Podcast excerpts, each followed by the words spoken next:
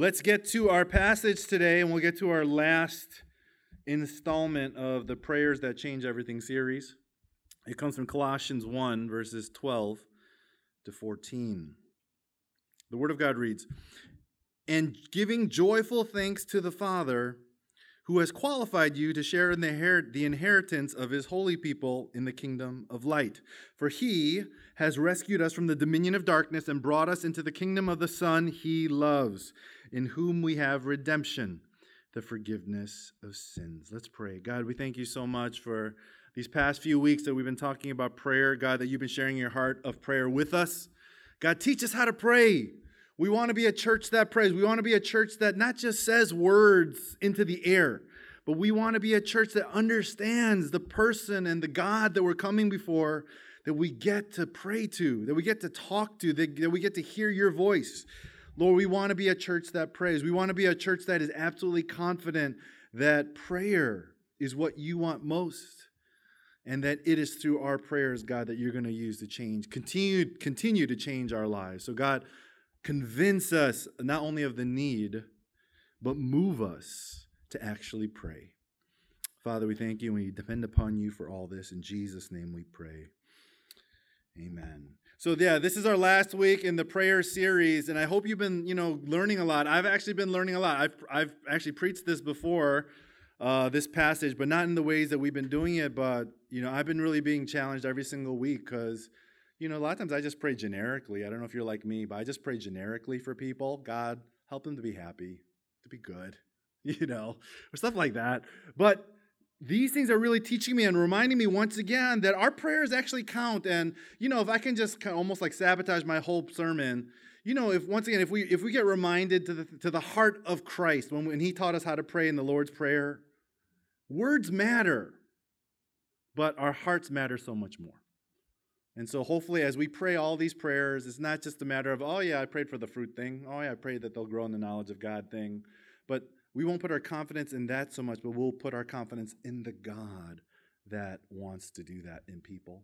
And hopefully, our hearts will grow and expand to actually care if people bear fruit or if people grow in the knowledge. And so it's a transformational thing, not only for us, but for them as well. And that's exactly what prayer was designed to be. So, you guys understand that?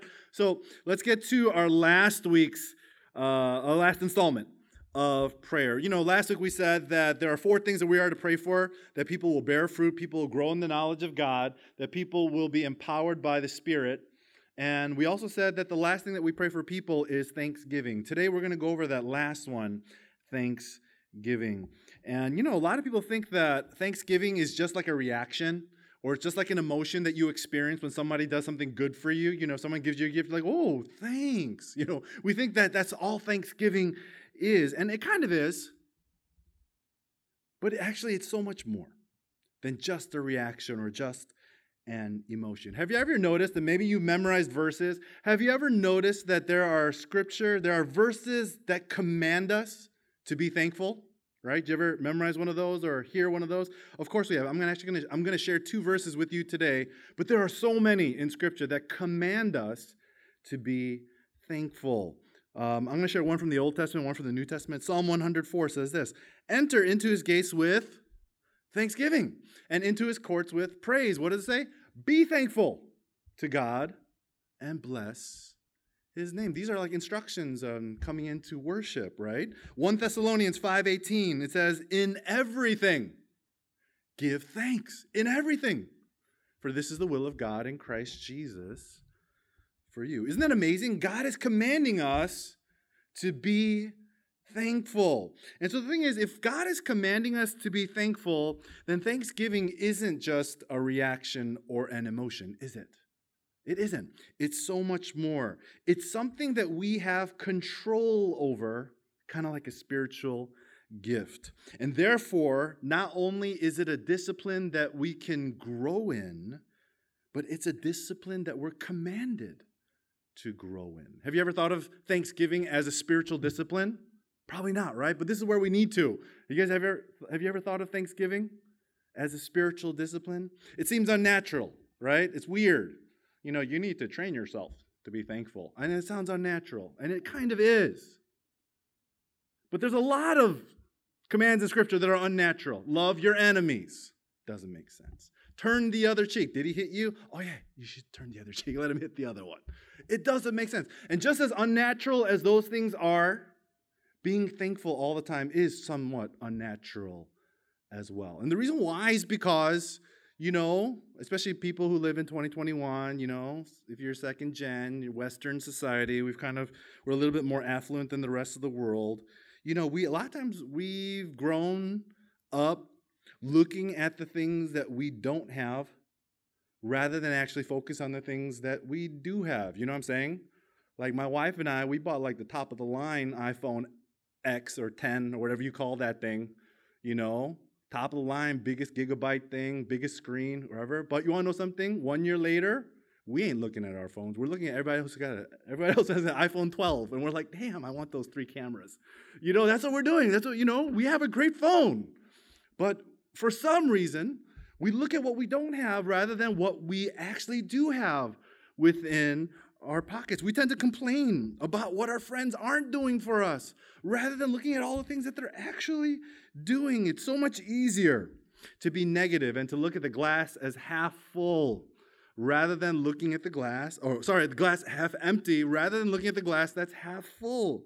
And the thing is this if we continue to operate our lives like this, not only will we continually be training our hearts to be critical, and we're actually training our hearts to get smaller,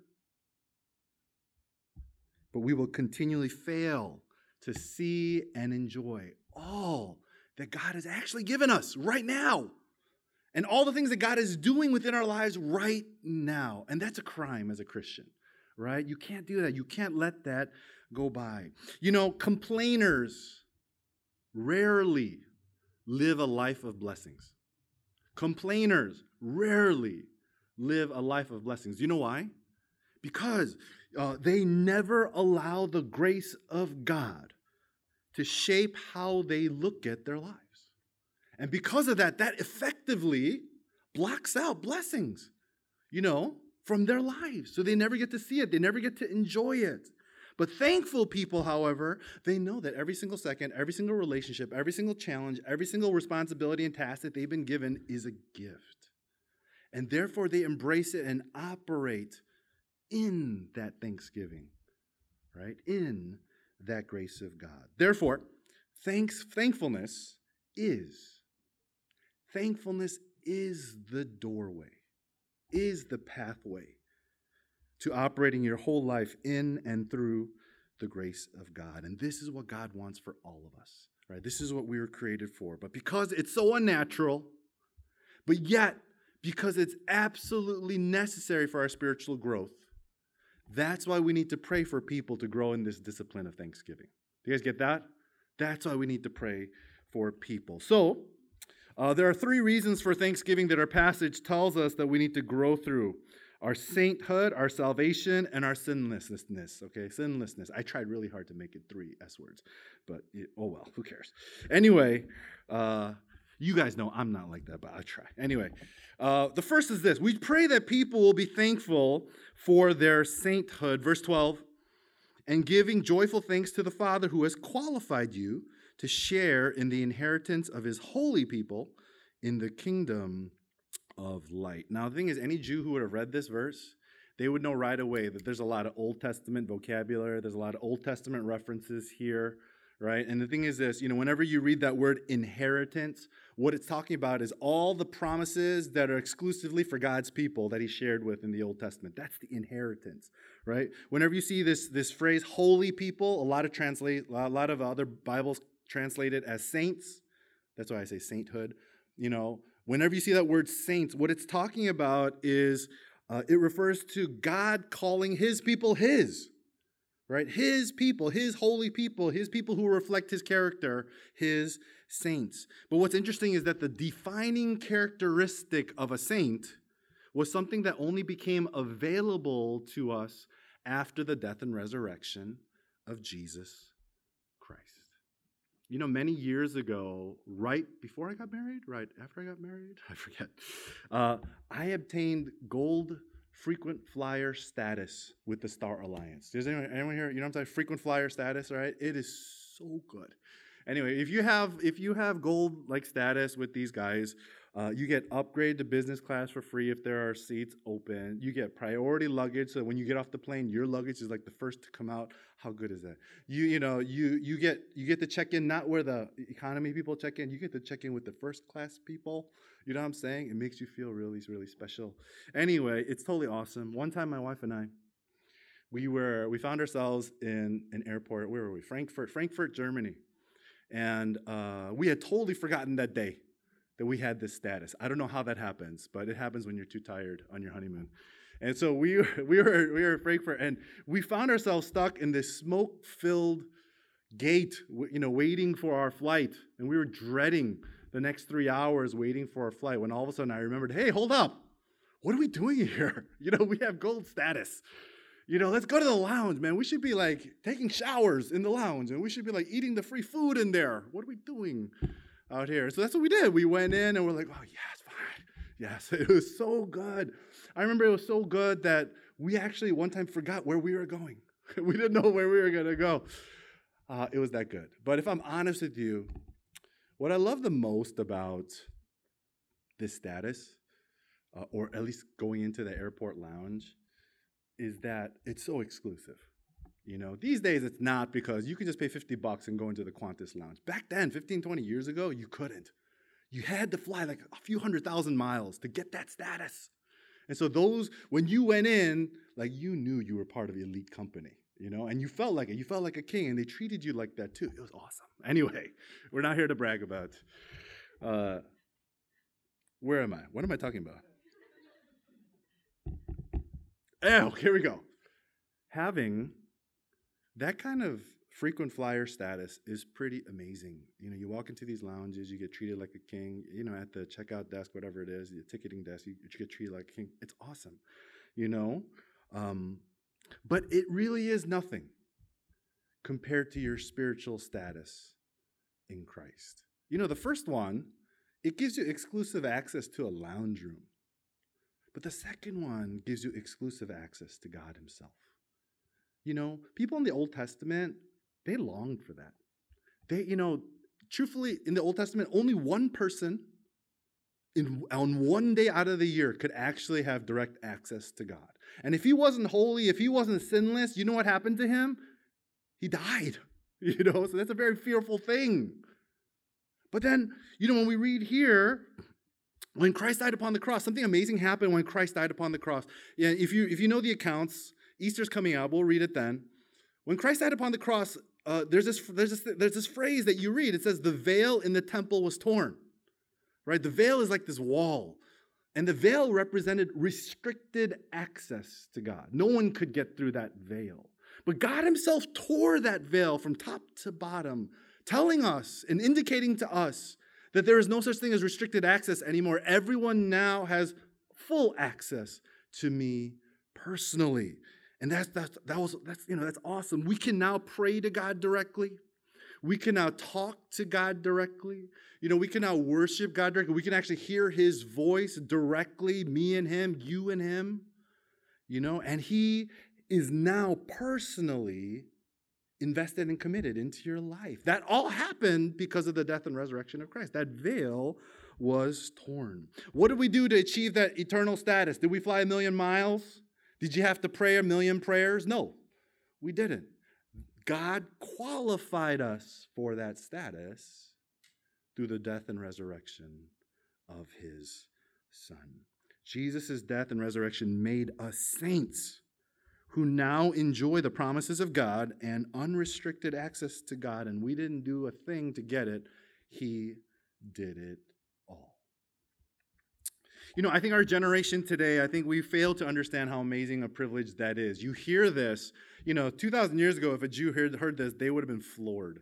But we've heard it 10 million times at church so often that we probably don't even think twice. You know, it's like, oh yeah, we could fast forward if you're watching the live stream, right? We could just fast forward on this part because we heard it 10 million times. And we take it totally for granted. We take the, the gift of being able to pray to God for granted.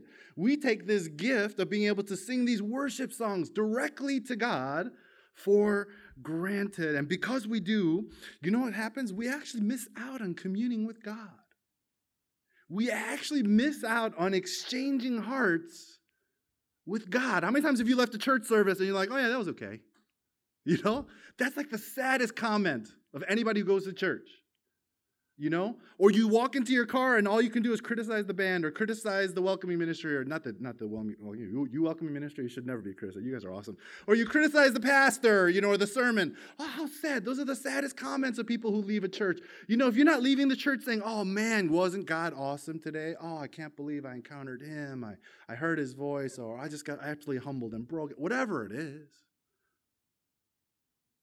You know? But if we have any other comment i think it's an indicator that we're taking this exclusive access privilege for granted you know? And because we do a lot of times you know christians end up living these religiously conscious lives.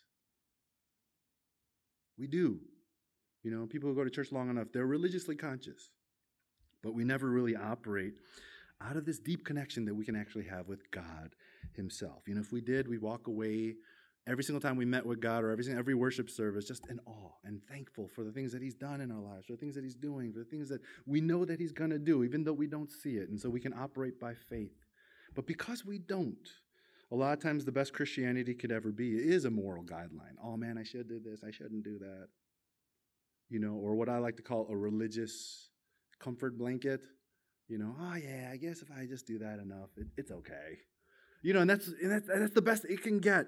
But the thing is, none of us were meant for that. This whole part of this whole passage that we're supposed to celebrate and what makes us thankful is that Christ gave his life for us so that we could have exclusive access to God himself, so that we could know him and be loved by him and be celebrated by him personally. He made us saints so that we could not only inherit all of the promises that God's people says that they're going to receive from God himself, but so that we could have exclusive access to Him every moment of every day. But because we so easily take that for granted within our lives, that's why we need to pray for people.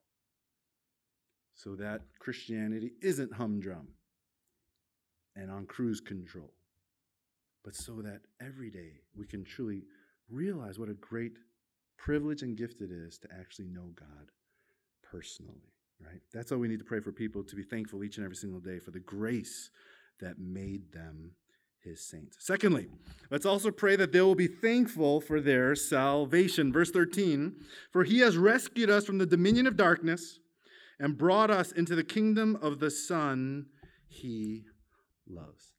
Do you guys know what the worst birthday celebrations at church is? Uh, I'm a youth pastor and I used to do this all the time. They're the absolute worst. They're those month. Do you guys do monthly birthday celebrations for students? Right? It's okay if you guys do that in your children's ministry. I don't want to step on anyone's toes, but I'm just gonna. T- my personal testimony is they're the worst. If you were part of my youth group and you're watching, I totally apologize. Uh, but they were horrific. You know, uh, we would after service we would bring out this cake with the, all these candles on it, and I was such a bad youth pastor. I wouldn't even.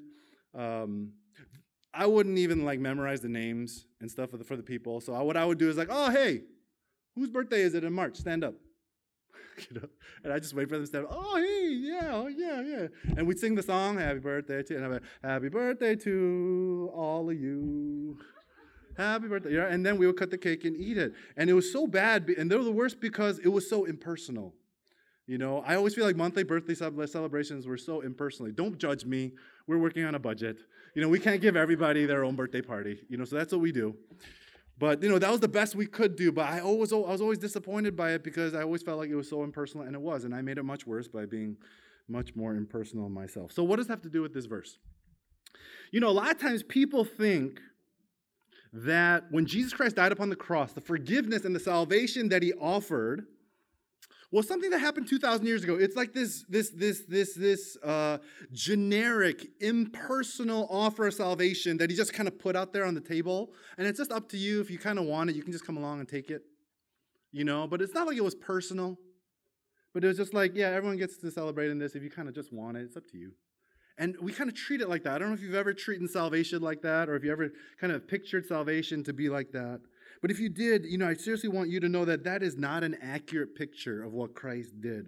You see, what this verse is telling us is that the moment Adam sinned in the garden, God all of a sudden went on this elaborate rescue mission. Do you notice that there's a word rescued in this verse? It's for he has rescued us from darkness and brought us into the kingdom of the Son that he loves. What it's saying is that he went on this elaborate rescue mission to save each and every single one of us, right? When Christ died upon the cross, he knew exactly who he was dying for. He knew the name of every single sheep that he was going to save. And so, with us and the glory of God in mind, the Son of God decides to become a man, live a holy life, and die upon the cross. Not just for a generic, impersonal salvation, but he died personally. You know, for Eddie.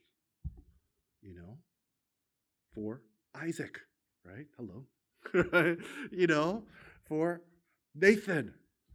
You know, eh, he died personally for each one of us. And that's why it's awesome. We pray for people to be thankful for that salvation because it was so personal for Jesus. It was huge. Jesus dying on the cross wasn't just some forgiveness blanket that he, thread, that he spread over mankind. He went to the cross with you in mind. He wanted to save you from the dominion of darkness so that he could spend all of eternity with you in his kingdom.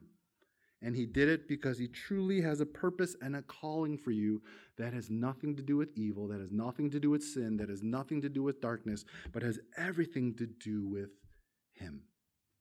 And that's what you have to realize. Salvation is not just not going to hell. A lot of times we think that's, what salvation is. Oh, saved from hell. Thank God. But it's so much more than that. That's, that's part of it. But it's so much more than that. It's all about being known. And it's all about being loved personally by Jesus himself. And as a response, being able to use the rest of our lives here on earth to be able to serve him back personally. If Jesus Christ personally gave his life with us in mind, and we realize that within our hearts that that's all salvation is, then as a response, we can now give ourselves to him personally with all that with all of our heart, soul, mind, and being. And that's what salvation is. You know, when we first got saved, that was crystal clear, right? If you remember back when you first got saved, you first heard the gospel, you first got overwhelmed by forgiveness and all that stuff. That was so crystal clear. That's all I want to do. Oh, God, you're awesome. And that's all I want to do with my life. But as life goes on, that clarity becomes a little clouded, doesn't it?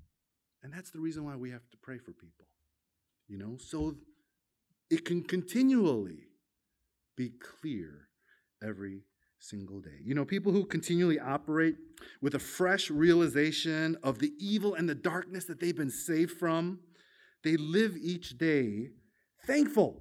Not only that they're a citizen, you know, in the beauty and the blessings of the kingdom, but they get to celebrate each day thankful that they're a child right? Who is continually loved and celebrated and empowered by the king of that kingdom personally. When was the last time you felt loved by God personally? When was the last time you felt celebrated by God personally? When was the last time that you felt empowered by God personally? We need some prayer, don't we? That's why we pray for others, to be thankful for their salvation so they can walk away from God every single day, personally loved, joyful, celebrated, so that they can live for God. Which leads us to our last point. Lastly, we pray for people that they'll be thankful for their sinlessness. Verse 14 In whom we have redemption, the forgiveness of sin. That word redemption is not the same as forgiveness. You know, redemption means to buy back or to compensate for. To forgive means to pardon. But here, both of these words are being used, you know, next to each other to describe the heart behind what caused Jesus to go to the cross. Jesus wants us to live in the confidence that what he redeemed will always be secure. Who he's forgiven can never change. And that's the point here, right? But the thing is that all came at a cost redemption, forgiveness of sins. That cost Christ his life. So, what's the point? The point is, he wants us to remember that we were that valuable to him, that our redemption and our forgiveness was so valuable to him that he was willing, totally willing, to give himself up so that we could be redeemed and forgiven forever. We pray for people to be thankful for their sinlessness so they can now live just as sinlessly as Christ did as a response, right? And as they're reminded of the absolutely unselfish, crazy love that drove Christ to redeem us from our sins, hopefully all we'll want to do is to live just as sinlessly and just as crazy for Christ. That's why we need to keep prayer. That's why we need to pray for people so that their hearts and their minds will be totally focused on living sinlessly for the Lord. Do you guys get it? Do you get that? Sermon's done. Isn't that amazing? Short sermon today. Praise the Lord. So let's pray for others to be continually thankful for their sainthood, for their salvation, and their sinlessness. But if I can end, let me just say this. You know, Thanksgiving is so important. Thanksgiving is like everything. You know, when I said that it is the doorway, it is the pathway to living each day in the grace of God, it truly, truly is. You know, when I know personally, when I'm not thankful for Jesus Christ, everything goes wrong. You know, my whole life becomes religious. Pastoring becomes a job, prayer becomes a chore Serving becomes something that I brag about, right? Which is totally wicked and demented. And instead of worshiping Christ, I become arrogant. I become self centered. And I end up worshiping myself. And that guides how I live my life, right? It's so essential that we say, we stay thankful. You know, after many years of faith, I've discovered that the only way to stay thankful is to actually keep the grace of God fresh within our hearts. That's everything. The gospel of Jesus Christ is everything, right? So that's why we need prayer, so that the gospel will always be fresh within our hearts. Can you imagine a life where you're genuinely thankful to God every single day for making him or making us his child? Can you imagine being genuinely thankful for that every day? Can you imagine being genuinely thankful uh, every single day for your salvation and genuinely thankful that you've been forgiven of your sins. That is a life that will grow intensely. And that is why we pray for Thanksgiving in people's lives. As we close this whole series on prayers that change everything, you know, can I just really invite you, if you haven't already, to please pray regularly for people. You know, pray now that you guys are as part of CGs, now that you see the faces, or maybe you'll see them today, Start praying, praying for your CG members. That's all. That's it. That's, I just want you to pray for your CG members. Okay, I don't. You don't have to pray for anyone else except for me. you know, but pray for your CG members and just pray for them. You know, pray that pray regularly for them so that their whole life will become a devotion to the Lord. Pray that they'll bear fruit, that they'll grow in the knowledge of God. Pray, you know, that they'll be empowered by the Spirit each and every single day and that they'll be thankful for the gospel every single day of their lives and they'll operate their lives in the grace. Out of the grace and out of their thanksgiving for the grace of God. You know, you do that, then you're positioning your brothers and sisters in our church to intensely grow. Can we do that? I want to be part of a church where everyone's praying for each other and everyone's hungering to grow, right? Church where church is actually about Jesus and people who are all about Jesus and that want to grow to have more of Jesus. Let's dedicate ourselves to becoming men and women of prayer. Let's pray.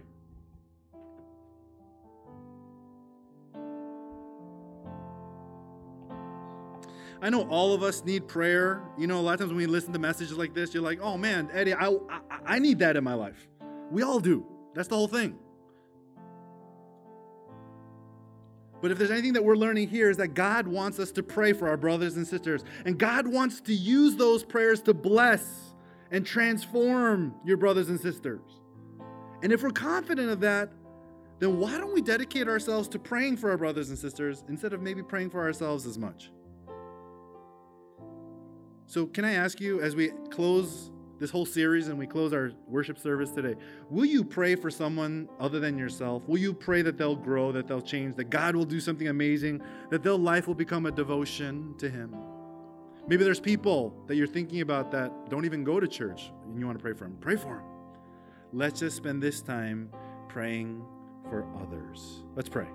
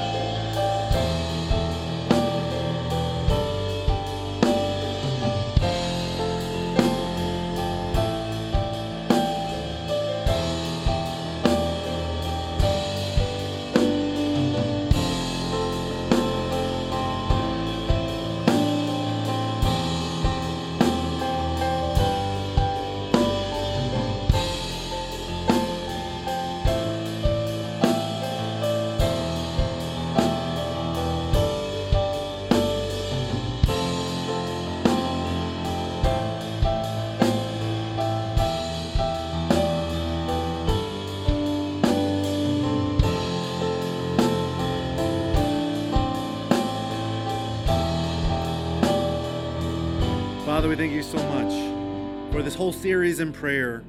God, prayer has to be like some of the most unnatural things to do. None of us want to pray. None of us want to depend upon you. None of us want to humble ourselves. It's not natural. Those are things that we don't naturally want to do. But Father, we even though we recognize how much we need you to live in this life, how much we need you, God, for our families and our friends and our churches to change. So God, give us the maturity to make these choices to pray. Teach us how to pray. Teach us how to be men and women of prayer.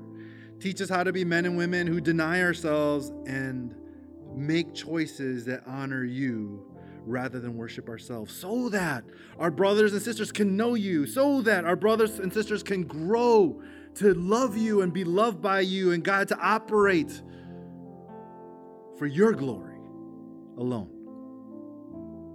God, that'd be amazing if our church was like that, if our church was characterized by that. We thank you, God, that that's what you're doing now, that you're moving hearts step by step in that direction. Lord, we don't want to lose any of that. So make us a church of prayer. Make us men and women who pray. Make us men and women who just understand that this is the way you're inviting us to partner with you. So, God, we do. And we ask that you continue to work within our lives, continue to make us all that you want us to be and the church that you desire for us to be for your glory. We thank you, God. In Jesus' name we pray.